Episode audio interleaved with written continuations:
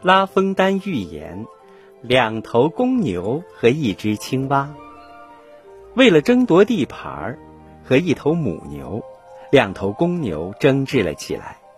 一只青蛙看到后唉声叹气，他的同胞不解地问：“这和你又有什么关系？你为什么如此愁眉不展？”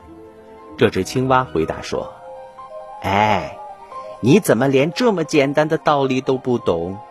争斗的结果无外乎失败者被撵走，被打败的公牛将被迫离开牧草丰盛的田野，而它在荒原上吃不到草，它一定会到我们这个长满芦苇的沼泽地来，我们会被它踏在脚下，踩在水里。